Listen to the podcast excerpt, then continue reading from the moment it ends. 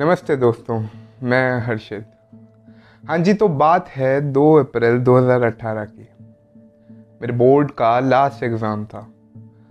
Class tenth में मेरे पास एक सब्जेक्ट फ्रेंच का भी था, जिसका एग्ज़ाम देने मैं और मेरे साथ मेरे तीन दोस्त हम सेंटर के बाहर पहुँचे। और क्योंकि फ्रेंच हम सिर्फ़ चार बच्चों के पास ही थी तो हम चार सुबह सेंटर के बाहर पहुँचते हैं। और एग्ज़ाम दे के जब हम वापस आते हैं तो अंदर से आवाज़ आती है, एक सर आते हैं, जो कि सेंटर के हेड थे, वो मुझे अंदर स्टाफ एरिया में लेके जाते हैं। वहाँ मेरी बात होती है मेरी प्रिंसिपल मैम से, कॉल पे। मैम कहती हैं कि बेटा सेफ़ रहना, और बाकी लोग कहाँ हैं? मैंने बोला कि बाकी सब लोग तो बाहर हैं। मैम ने कहा कि बेटा सेफ़ रहना, और घबराना मत। उस पॉइंट में मेरे को कोई आइडिया नहीं था कि बाहर क्या हो रहा है, कुछ पता नहीं था।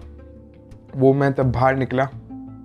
सेंटर से बाहर मैं निकला, मैंने देखा मेरे सारे दोस्त जा चुके हैं और सिर्फ़ वहाँ पे मैं अकेला हूँ। और पब्लिक ट्रांसपोर्ट भी नहीं था। कोई भी नहीं था, कोई बाहर दिख ही नहीं रहा था कोई। तो तब मेरे को पता चलता है कि आज भारत बंद है। और सीरियसली क्लास टेंथ के बच्चे को मुझे नहीं पता था कि भारत बंद होता क्या है।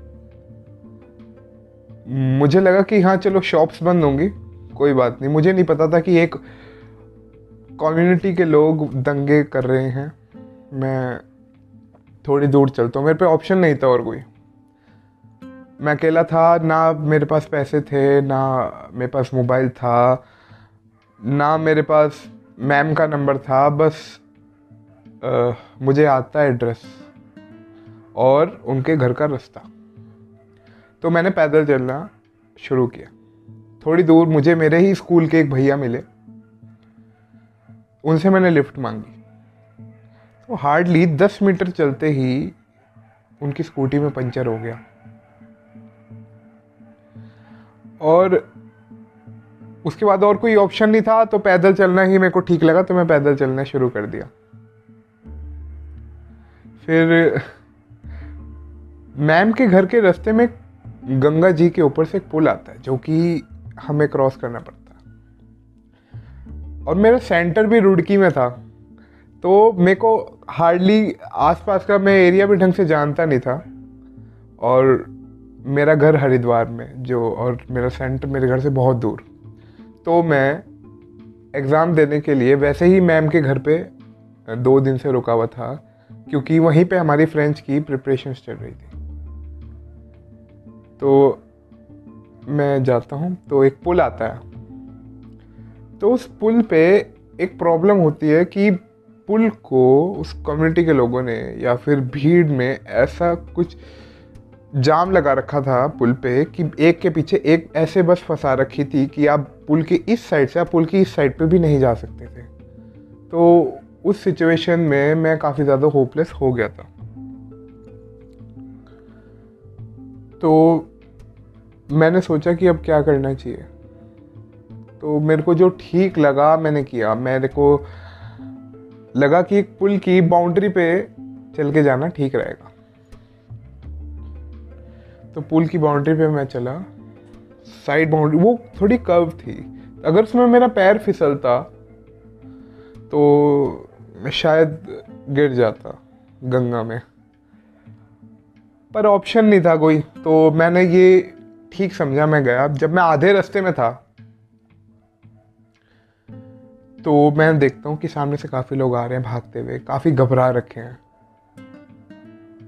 और सड़क पे मैं देखता हूँ कि गाड़ियों के कांच टूट रखे हैं और कांच ही कांच है सड़क पे।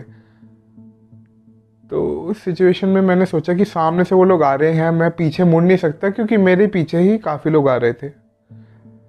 मैंने सोचा कि इनसे तो नहीं पिटना। तो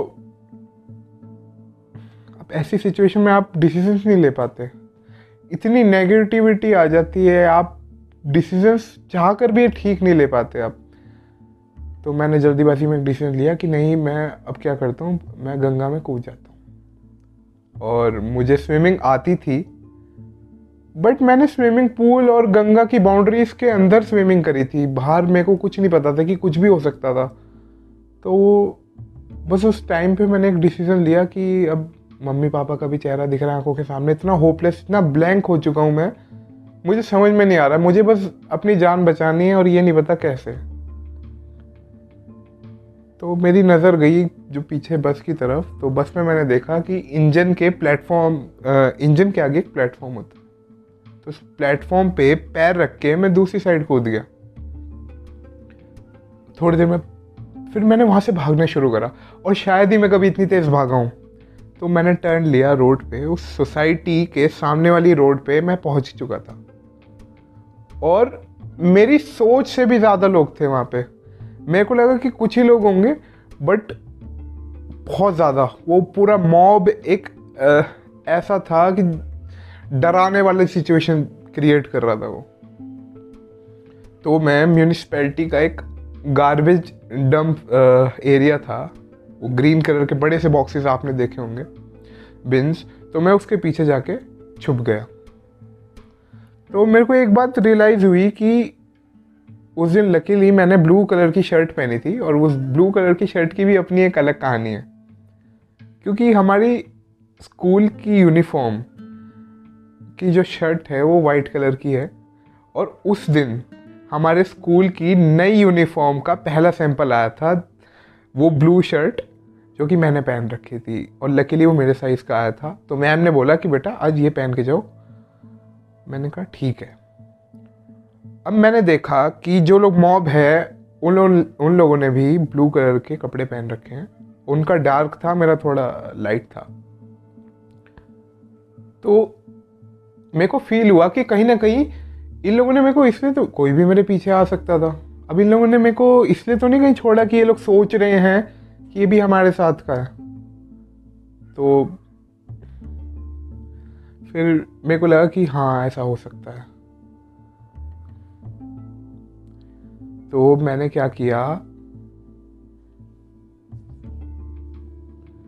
अपनी शर्ट, अपनी पैंट से बाहर निकाली, अपनी सॉक्स निकाल के बैग में रख ली, पैंट थोड़ी ऊपर चढ़ाई और बाल खड़े करके मैं निकल गया। अब मैंने सोचा कि ऐसे ही बच बच पाऊँगा मैं। अब इन कम्युनिटी के बीच का ही मैं अगर लगूँगा तो ये लोग मेरे को कुछ नहीं कहेंगे। तो मैं निकल गया ऐसे। बस फिर अब डराने वाली सिचुएशन ये है कि सोसाइटी का जो गार्ड है, वो मेन गेट खोल नहीं रहा। लोग काफ़ी डर रखे थे और ऐसी वहाँ मैस क्रिएट हो रखी थी, कुछ समझ में नहीं आ रहा था। और तभी मेरे सामने सोसाइटी के गार्ड गार्ड रूम की विंडो का कांच टूट जाता है। वो भी एक बुलेट से। हाँ जी, वहाँ गोली चलती है और गार्ड रूम की विंडो का कांच टूट जाता है। वहीं फायरिंग हुई। उस टाइम पे मैं बिल्कुल होप खो चुका था कि अब कैसे जाऊँगा मैं अंदर।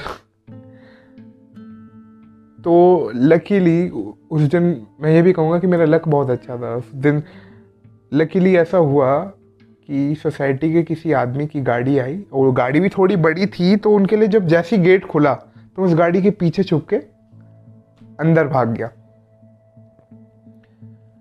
तो उसके बाद जब मैं घर पहुँचा ना तो मैंने न्यूज़ देखी। उसके बाद रियलाइज़ हुआ, अरे भाई साहब, कितनी बड़ी प्रॉब्लम में से मैं ठीक बच के आ गया, क्योंकि कुछ भी हो सकता था। मैं घबराई इतना गया था कि मैं, आप इस बात से अंदाज़ा लगा सकते हैं कि मैंने गंगा में कूदना ठीक समझा था। तो कुछ इस तरह सही समय पे सही डिसीज़न लेने ने मेरी जान बचाई। मैं गंगा में भी कूद सकता था। कुछ भी हो सकता था मुझे, क्योंकि काफ़ी लोग इंजर्ड हुए थे। फायरिंग हुई थी, गाड़ी के कांच तोड़े गए थे, रोड पे कांच ही कांच था। और काफ़ी लोग भाग रहे थे मेरे सामने। और दसवीं क्लास का बच्चा, एक टेंथ क्लास का स्टूडेंट जिसको आइडिया नहीं है कि एक्चुअली में भारत बंद होता क्या है, वो अकेला भीड़ के बीच में था। तो लास्ट में मैं यही कहना चाहूँगा कि डोंट लूज होप आपके अंदर अभी भी कुछ पॉजिटिविटी बाकी है? उसे ढूंढो। आप कभी भी डिसीजंस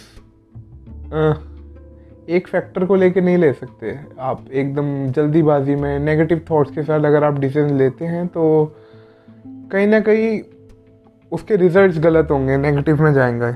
आप बहुत परेशान हो सकते हो आगे। तो जब आप पॉजिटिविटी को ढूंढते हो ना तो रास्ते भी निकल आते हैं। Thank you